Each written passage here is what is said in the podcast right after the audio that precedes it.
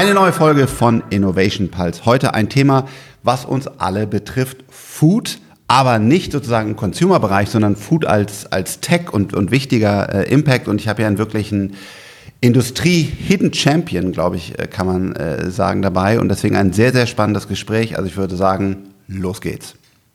Ja, Godo, vielen, vielen Dank, dass du mich hier in Bonn äh, besuchst. Aber starten wir doch erstmal, dass du dich ganz kurz vorstellst.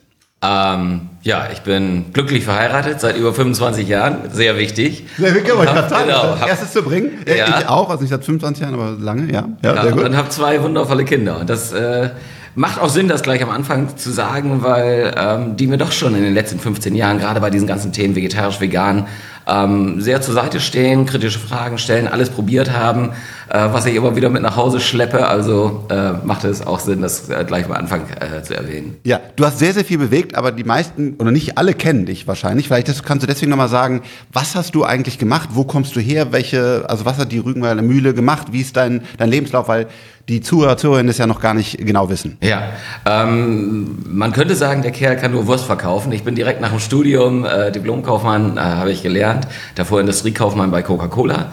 Ah. Ähm, und bin dann direkt äh, zur Rügenwalder Mühle. Damals war das auch noch eine Fleischerei. Ja. Das waren 25 Filialen, hieß Karl Müller und äh, der Inhaber und ich hatten dann die splinige Idee, daraus eine Marke zu machen.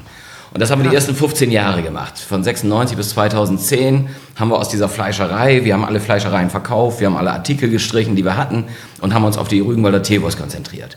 Und haben nach und nach, ich habe da Marketing gestartet, so eine Abteilung gab es noch gar nicht in dem Laden, Forschung und Entwicklung gestartet, gab es auch noch nicht. Äh, und da haben wir dann so eine Produkte wie die Pommersche dann mal entworfen. Ja. Ähm, hört sich komisch an, Leberwurst, aber wir sind zeitgleich damals mit den Pringles in den Markt gekommen ja. und hatten mehr Umsatz als die Pringles. Also Fleisch und Wurst essen die äh, Deutschen oder wird weltweit einfach wahnsinnig gerne gegessen. Ja. Ähm, und das, das habt ihr dann quasi eine Marke gemacht, damit man sich unterscheiden kommt. Also genau. die, die Rügenwälder Mühle, die, die kennt man ja heute noch als Marke. Ähm, die kommt eigentlich da, daher, dass sie selber mal Fleisch produziert hat. Also ne, dann leider die Tiere sozusagen umgebracht hat, dann daraus Fleisch gemacht hat und das dann verkauft hat. Dann kamst du hinzu in deiner ersten frühen Phase und hast gesagt, hey, dann lass uns doch mal eine Marke daraus machen. Das heißt dann die eigene Produktion gestoppt auf die Vermarktung von, von Marken in, in hochwertigen äh, Fleischsegment ähm, konzentriert, damit dann sehr große Erfolge gehabt. Genau. Okay. Wir haben dann äh, das hinbekommen, dass die Rügenwalder Mühle zu einer wirklichen tollen Brand geworden ist. Also sonst ja. sind so die Fleisch- und Wurstbrands, wenn man so einen Magnetismus nimmt von 0 bis 100, äh, bei 25, die tollen äh, äh, Lebensmittelmarken wie Müller Milch, damals Oetker und so, die waren bei 70 und Ikonen wie BMW, Ikea, damals die hatten so 95. Und die Rügenwalder Mühle war bei 75. War also alles äh, picobello mit dieser Marke, die Umsätze waren stark ähm, und Gewinne waren okay. Eigentlich war alles glücklich und gut. Und dann kam ich aber 2010 zu meinem äh, Unternehmer und habe gesagt, Christian, wir sind im falschen Markt. Wir müssen raus aus der Wurst. Äh, da passiert was in den nächsten Jahren, Jahrzehnten und da kam dieser Veggie Spleen in Anführungsstrichen 2010 ins Unternehmen von mir getragen, weil ich viele Dinge gesehen habe, die sich jetzt auch bewahrheitet haben in den letzten 10, 15 Jahren, ähm, dass wir gesagt haben, wir müssen raus aus der Wurst, aus Tier. Das finde ich so spannend und deswegen bin ich heute so froh, dass du äh, bei uns bist, weil wenn man ein gut laufendes Geschäft hat, und eigentlich alles gerade gut aussieht. Die Zahlen sind super und ich glaube, die, die deutsche Autoindustrie ist äh, in einer ähnlichen Situation, oder da können, würde mich auch gleich deine Meinung noch zu interessieren. Es läuft eigentlich gut, guter Cashau, und jetzt gehst du hin und gehst dem Chef auf die Nerven und sagst, pass auf, ich weiß, dass wir hier, was wir hier gemeinsam, wo du auch einen ganz großen Impact hattest, äh, aufgebaut haben, hat alles total Sinn gemacht, hat perfekt funktioniert, aber jetzt müssen wir eigentlich uns komplett neu erfinden. Warum machst du so einen Scheiß? ja, ich glaube, der, der Unterschied bei mir ist, ähm, ich hatte damals die Rügenwalder Mühle so als mein Unternehmen gesehen, wie ja. ein Unternehmer. Also ich war damals schon 15 Jahre da und mir war klar, und auch der, der Seniorchef, der sagte, du, wir gehen zusammen in Rente und dann ist gut. Ähm, deswegen habe ich immer in Generationen gedacht und nicht in Quartalszahlen. Und ich habe mir überlegt, wenn der Junior, also der jetzige Chef an Bord kommt, der führt das Unternehmen 30 Jahre. Und wenn man sich, und das sollte, glaube ich, jeder äh, Geschäftsführer machen, mit einem Unternehmen beschäftigt, musst du ja auch auf der Metaebene unterwegs sein. Ja. Du musst gucken, was in der Gesellschaft passiert, was in anderen Branchen passiert, was bei der Energie passiert, bei der Automobilwende, bei vielen anderen Dingen. Und du konntest sehen, dass sich alles, alles wird irgendwie vernünftiger. Alle Menschen machen sich zu jedem Thema, ob äh, Automobil, ob Energie, ob Ernährung, viele Gedanken, berechtigte Gedanken. Und wenn man dazu dann auch die Bevölkerungsexplosion gesehen hat, die wir die letzten 200 Jahre gerade haben, Ähm, und noch viele andere Dinge, die dazugekommen sind. Die sozialen Medien, diese ganzen äh, äh, Eindrücke aus den Schlachthöfen jedem näher bringen. Ähm, dann konnte man sehen, dass wir da eine Veränderung haben müssen. Weil diese ganzen Probleme, die wir da hatten, Tierleid, Klimawandel und Gesundheit der Gesellschaft, die werden von Jahr zu Jahr jetzt schlimmer. Also weil wir eben so viele Menschen sind, wird es immer doller und größer und wir brauchen immer mehr Tiere. Und da konnte man sehen, dass der, der Junior, der dann 30 Jahre das Unternehmen führt, ganz anders aufhören wird, als er angefangen hat. Okay, das heißt, du hast gesagt, du, du denkst in Generationen, was ja die Hidden Champions von, von Hermann Simon definiert, also die ganzen Miles, Oetkers und so weiter. Ja, man sagt, auch eine Stärke von denen ist eben nicht von Quartal zu Quartal, wie bei manchen öffentlichen Firmen, sondern wirklich sagt, das sind Familienunternehmen, da denkt man, da denkt man über Generationen nach. Jetzt hattest du diese Idee und Fleisch hat ja auch viele, viele Vorteile. Es schmeckt nämlich lecker, also zumindest mhm. den Leuten, die es gerne essen, ja, ja. Es, schmeckt, es schmeckt lecker. Äh, es hat eine, eine, auch eine gewisse Ernährungsqualität, also äh, und jetzt, was war deine Idee? Also wie wolltest du irgendwie von dieser, von dieser Fleisch weg? Wo, wo wolltest du damals äh, hin? Ähm, das war relativ simpel. Also ich bin ähm, relativ einfach gestrickt. Ich gucke mir ganz viele andere Dinge an. Und wenn man ähm, gesehen hat, was bei der Energie passiert, die Leute wollen ja weiter Energie haben. Die waren mit dem Produkt Energie zufrieden, haben nur gesagt, ich will keine fossilen Energien, ich will nicht Atomkraft, gib mir doch irgendwas anderes. Und da kam das Thema erneuerbare Energien. Man hat also Atom und Kohle rausgeschmissen oder macht's gerade und nimmt Erneuerbare rein. Und das Ähnliche ist Kohle bei... fahren wir gerade hoch, aber ich ja, genau. kein, aber will keine politische Diskussion jetzt über AKWs, das würde zu weit führen. Ja, okay. genau. Aber es geht um, um, also diese Wenden sind immer so 40, 50, 60 Jahre dauern ja. die.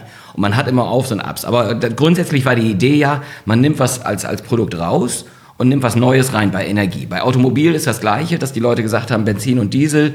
Ich finde das Mobil oder die Mobilität gut. Ich mag es gerne im Auto zu fahren. Ich will nicht in der U-Bahn sitzen, ich will nicht in der S-Bahn sitzen aber Benzin und Diesel finde ich nicht so gut. Und dann haben die das rausgenommen und haben Elektromobilität oder Wasserstoff jetzt reingemacht. Und da habe ich gesagt, die Leute sind ja mit der Wurst und mit dem äh, Schnitzel nicht unzufrieden. Die nee. mögen das ja. Ja, ja. Und wenn du die gefragt hast, äh, da haben die gesagt, ich, ich liebe den Geschmack, ich liebe den Geruch, ich liebe den, den Biss. Also alles war gut. Nur, dass sie gesagt haben, oh, Tiere töten, weiß ich jetzt nicht, ob das sein muss. Klimaschädigen muss das sein, hohe Cholesterinwerte. Gibt es da nichts anderes? Und da habe ich in der F&E mit meinen Jungs zusammengesessen und habe gesagt, Mensch, kriegen wir Forschung das nicht genau, Entwicklung. Forschung und Entwicklung, ähm, kriegen wir das nicht anders hin? Dass ihr genau das gleiche Schnitzel macht, genau die gleiche Salami macht, aber ihr nehmt Tier raus und Pflanze rein. Wow. Und das, das war die Idee. Okay.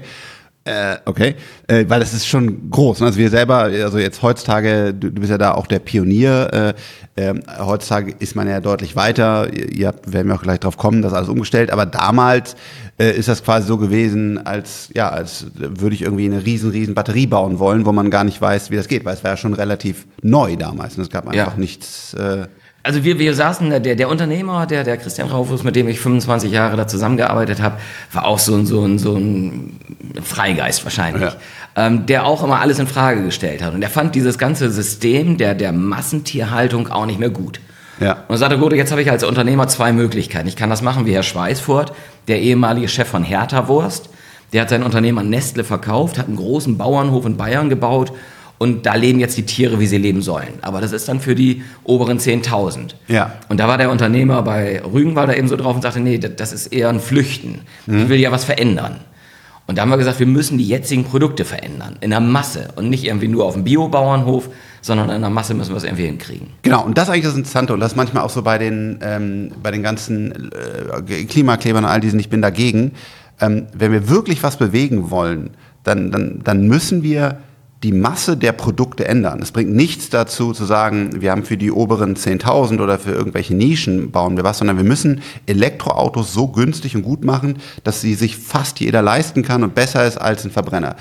Wir müssen die Wurst, die die Menschen mal gerne essen, das Schnitzel und nicht das Kobe verändern, wenn wir wirklich was, äh, was bewegen wollen. Da seid ihr genau an der, an der richtigen Stelle. Ich will noch mal äh, zwei, drei äh, Sätze zum Hintergrund sagen leider, weil ich auch sehr gerne sowohl Fleisch als auch frischen, Fischen, Fisch esse, ist die Bilanz insgesamt von dem, was da auf meinem Teller landet, katastrophal. Ich glaube, das ist gar nicht allen, also mir war es nicht bewusst, muss ich ehrlicherweise sagen, weil es geht nicht nur darum, dass das Tier ähm, getötet wird, das kann man auch diskutieren, sondern es geht auch darum, dass wenn man ähm, das in einer größeren Tierhaltung macht, ähm, dass dabei eine Menge, Menge ähm, Wasser verschmutzt wird. Also die, die, die ganze Energiebilanz und Ökobilanz von der Zucht eines, eines Tieres bis zu dann meinem Steak auf dem Teller, die ist wirklich beschissen.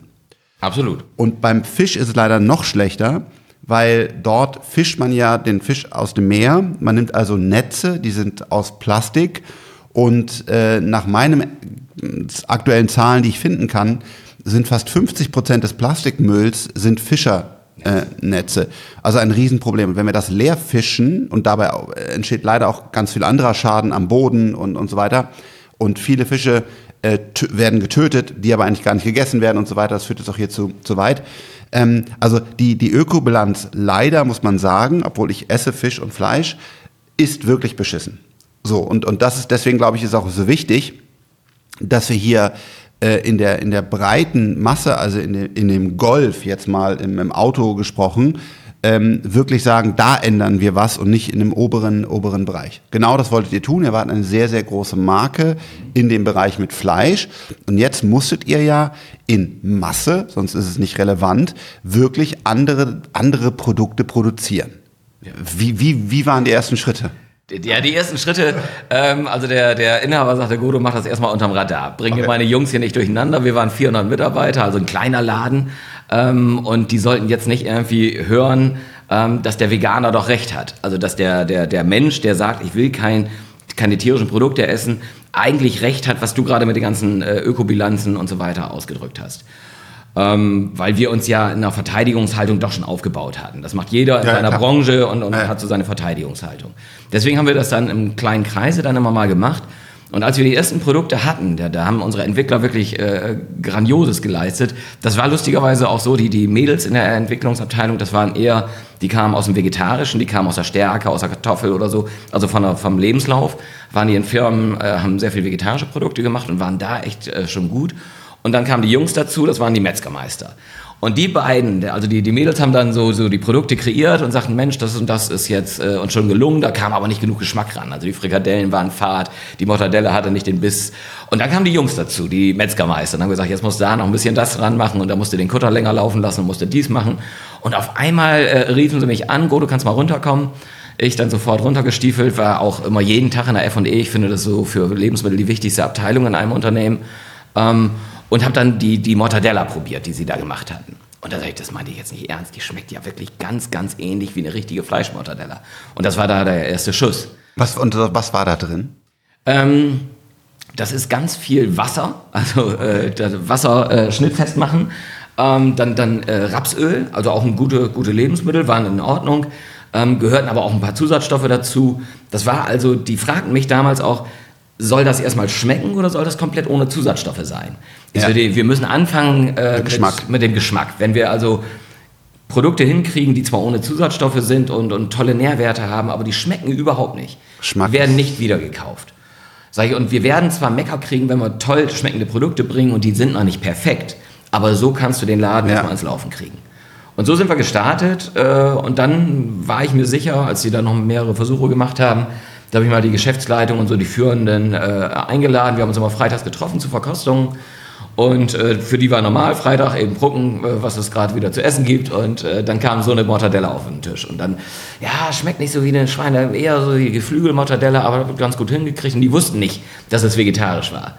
Ja. Und dann merkte ich, jetzt haben wir es. Weil, weil die, die Jungs, die seit 20 Jahren in einer Wurstbude gearbeitet haben, die waren jetzt wirklich nicht dazu fähig zu sagen, das ist ja eine vegetarische Mortadella. Krass. Ja. Und dann haben wir es aufgelöst und haben gesagt, nee, das ist jetzt wirklich äh, ohne Tier gewesen. Und da war die Überraschung schon recht groß. Ähm, ja, und so fing es an. Das heißt, selbst die, die Profis waren dann echt überrascht und haben gesagt, äh, wow, das ist ja äh, vegetarisch.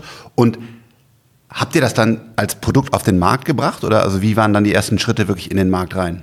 Ja, da muss man ja natürlich auch überlegen, unter welcher Marke macht man das. Also ja. will man das dann unter der Rügenwalder Mühle machen oder viele Unternehmen äh, äh, gründen eine eigene Marke. Ja. Also wie, wie Molkereien zum Beispiel, da gibt es so einen Käse, der heißt Simply V, kommt aber eigentlich von einer Firma, die, die äh, andere Käsesorten macht. Da hätten sie auch das unter der Marke machen können oder verschiedene andere. Und das muss man auch erstmal klären. Und da hat uns die Marktforschung und alle Werbeagenturen gesagt, macht das unter einer eigenen Marke.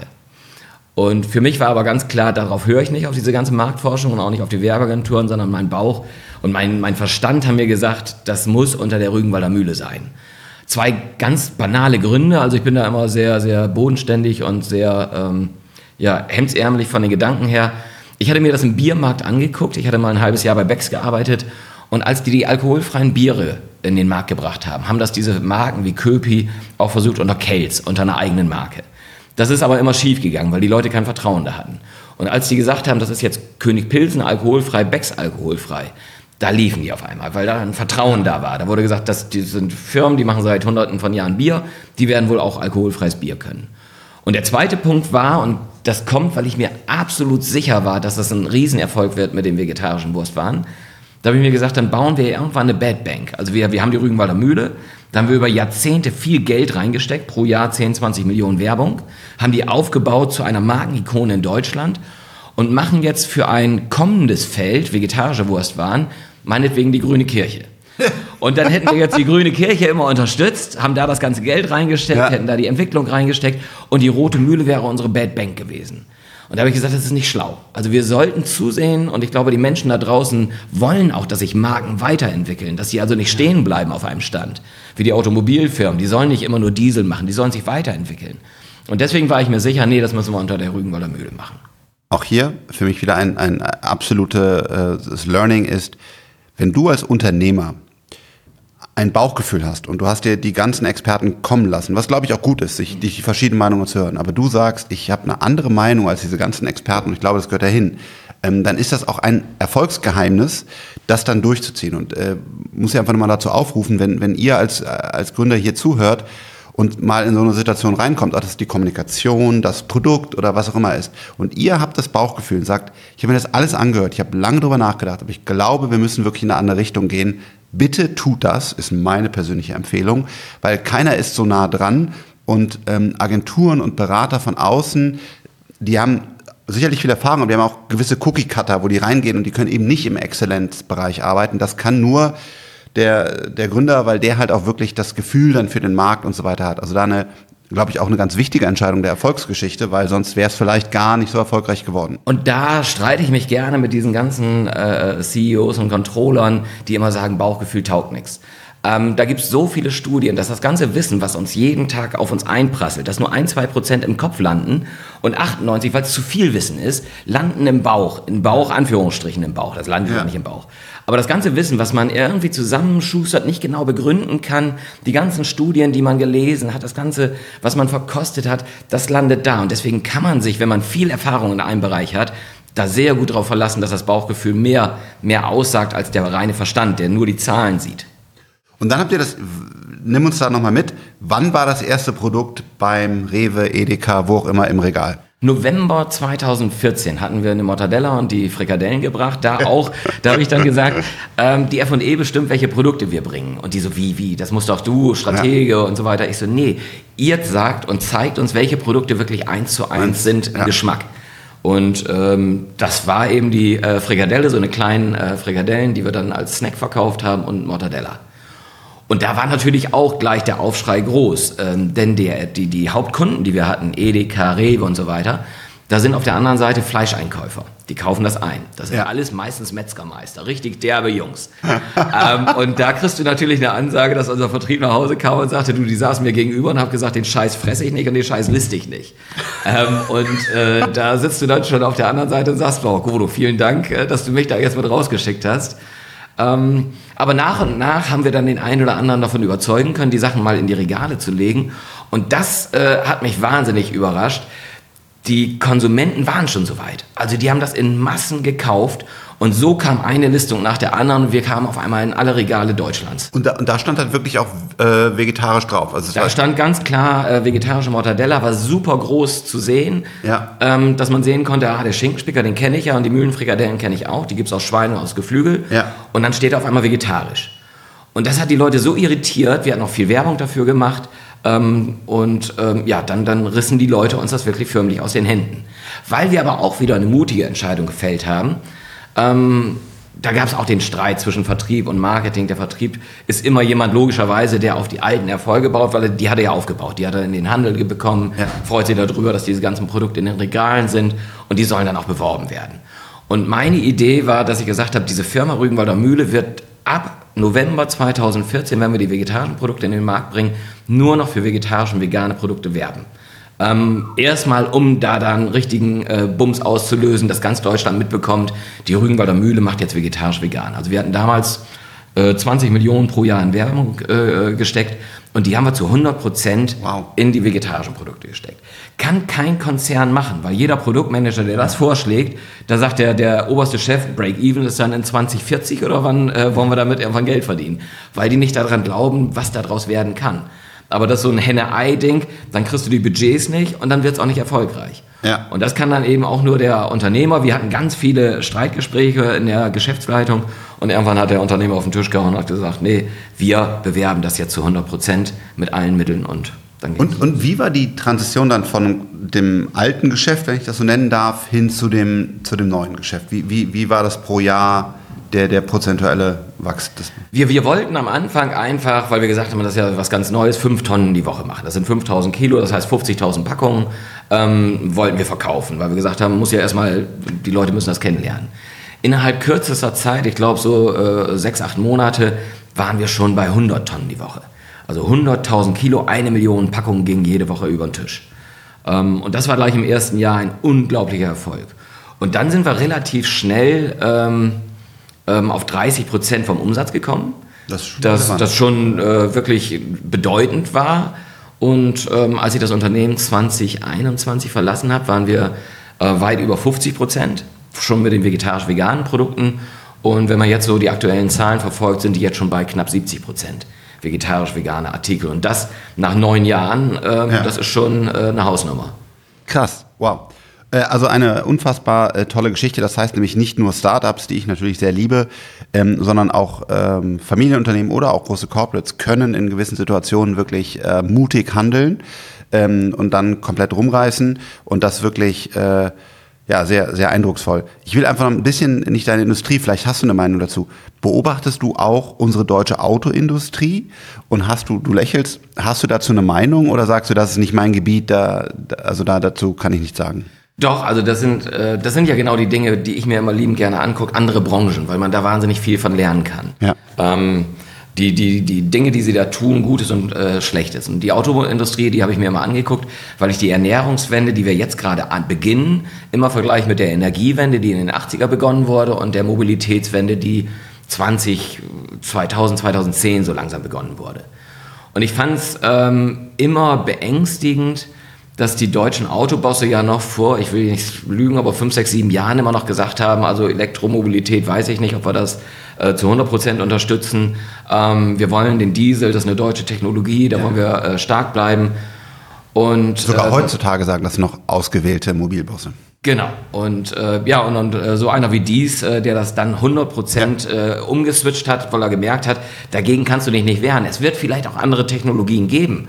Ähm, und vielleicht sind da auch bessere bei. Aber wenn die Welt, wenn China sich entschieden hat, wenn die Amis sich entschieden haben, wenn viele Europäer sich entschieden haben, wir gehen Richtung Elektromobilität, dann ist es doch ein Irrsinn, wenn man für sich sagt, ich bin der größte Autobauer der Welt oder gehört zu den größten Autobauern und ich ignoriere das. Und deswegen, Physik spricht auch dafür. Was denn? Die Physik spricht ja, auch dafür. Das wahrscheinlich auch.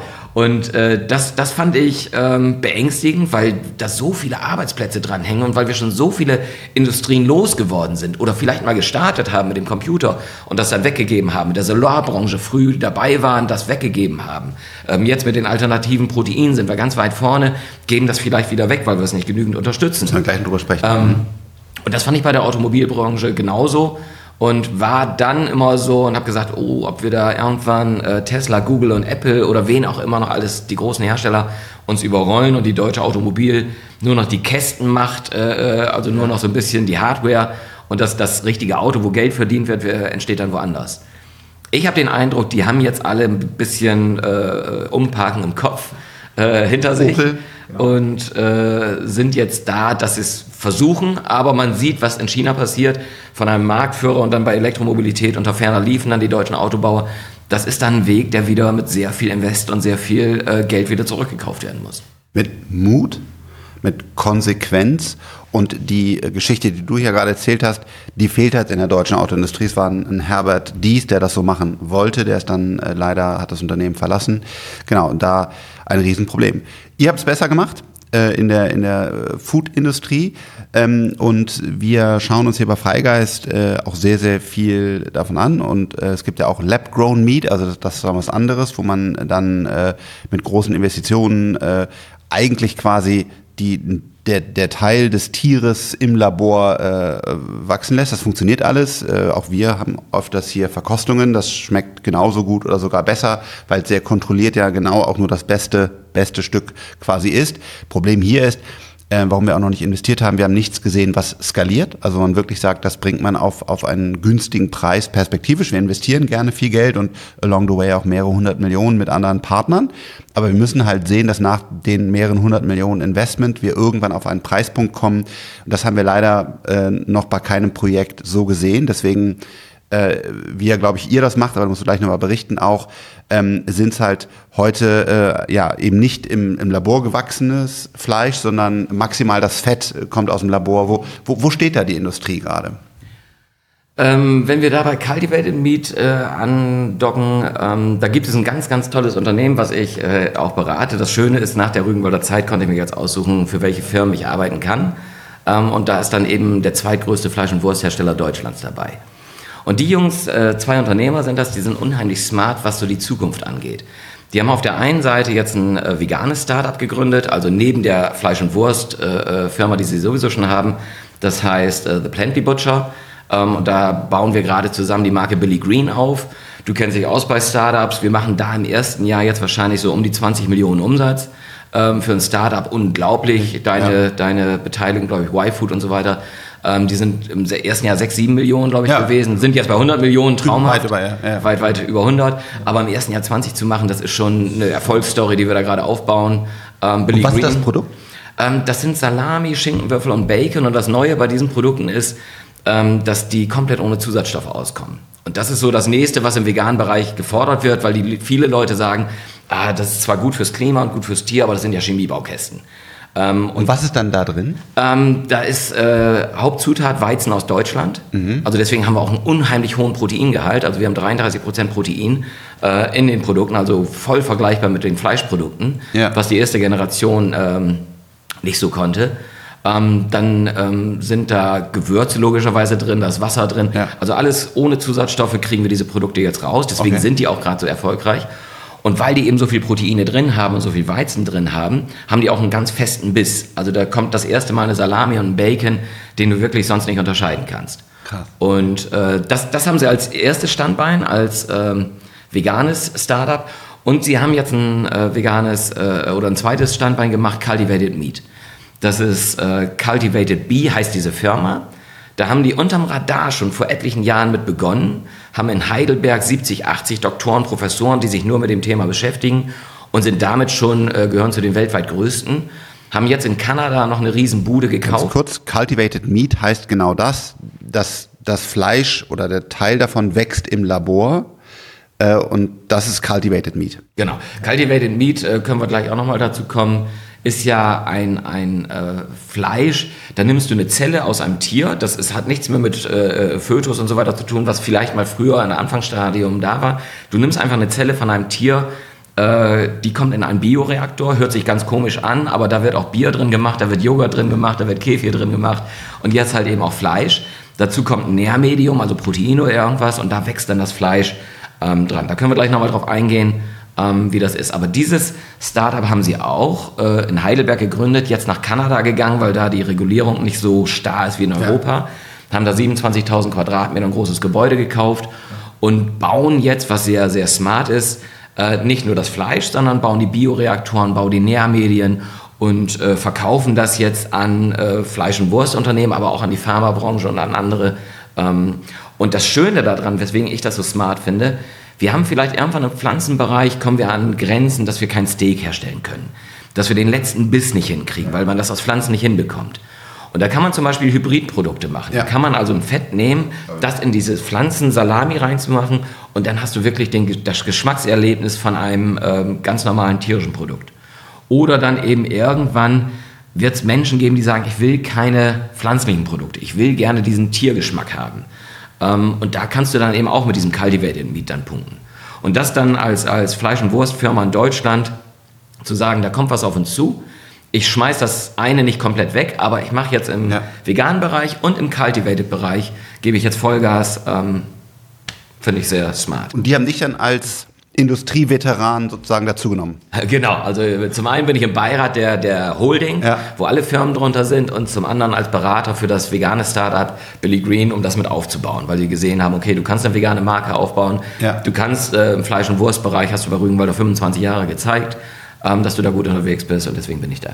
Glaubst du, dass wir in den nächsten zehn Jahren quasi zu 80, 90 Prozent auf diese Produkte wechseln werden und es einfach quasi fast komisch ist, wenn man irgendwie ein echtes Steak hat? Die Hoffnung äh, hatte ich auch immer. Ich muss aber die Wenden angucken. Ähm, die dauern immer 50, 60 Jahre. Mhm. Also von den, äh, der Energiewende mit den äh, Anti-Atomkraft-Jungs bis in 2040 sind wir komplett wahrscheinlich autark von anderen Ländern, können raus aus der fossilen Energie. Das dauert 40, 50 Jahre. Und ich glaube, in diesem Bereich wird es auch so sein. Wir fangen jetzt gerade damit an. Da gibt es immer Gegenwind, da gibt es immer mal was, ähm, wie jetzt hohe Inflation, jetzt leiden gerade alle Marken, alle Bioprodukte, alle veganen Produkte. Ähm, das, immer, das passiert immer mal.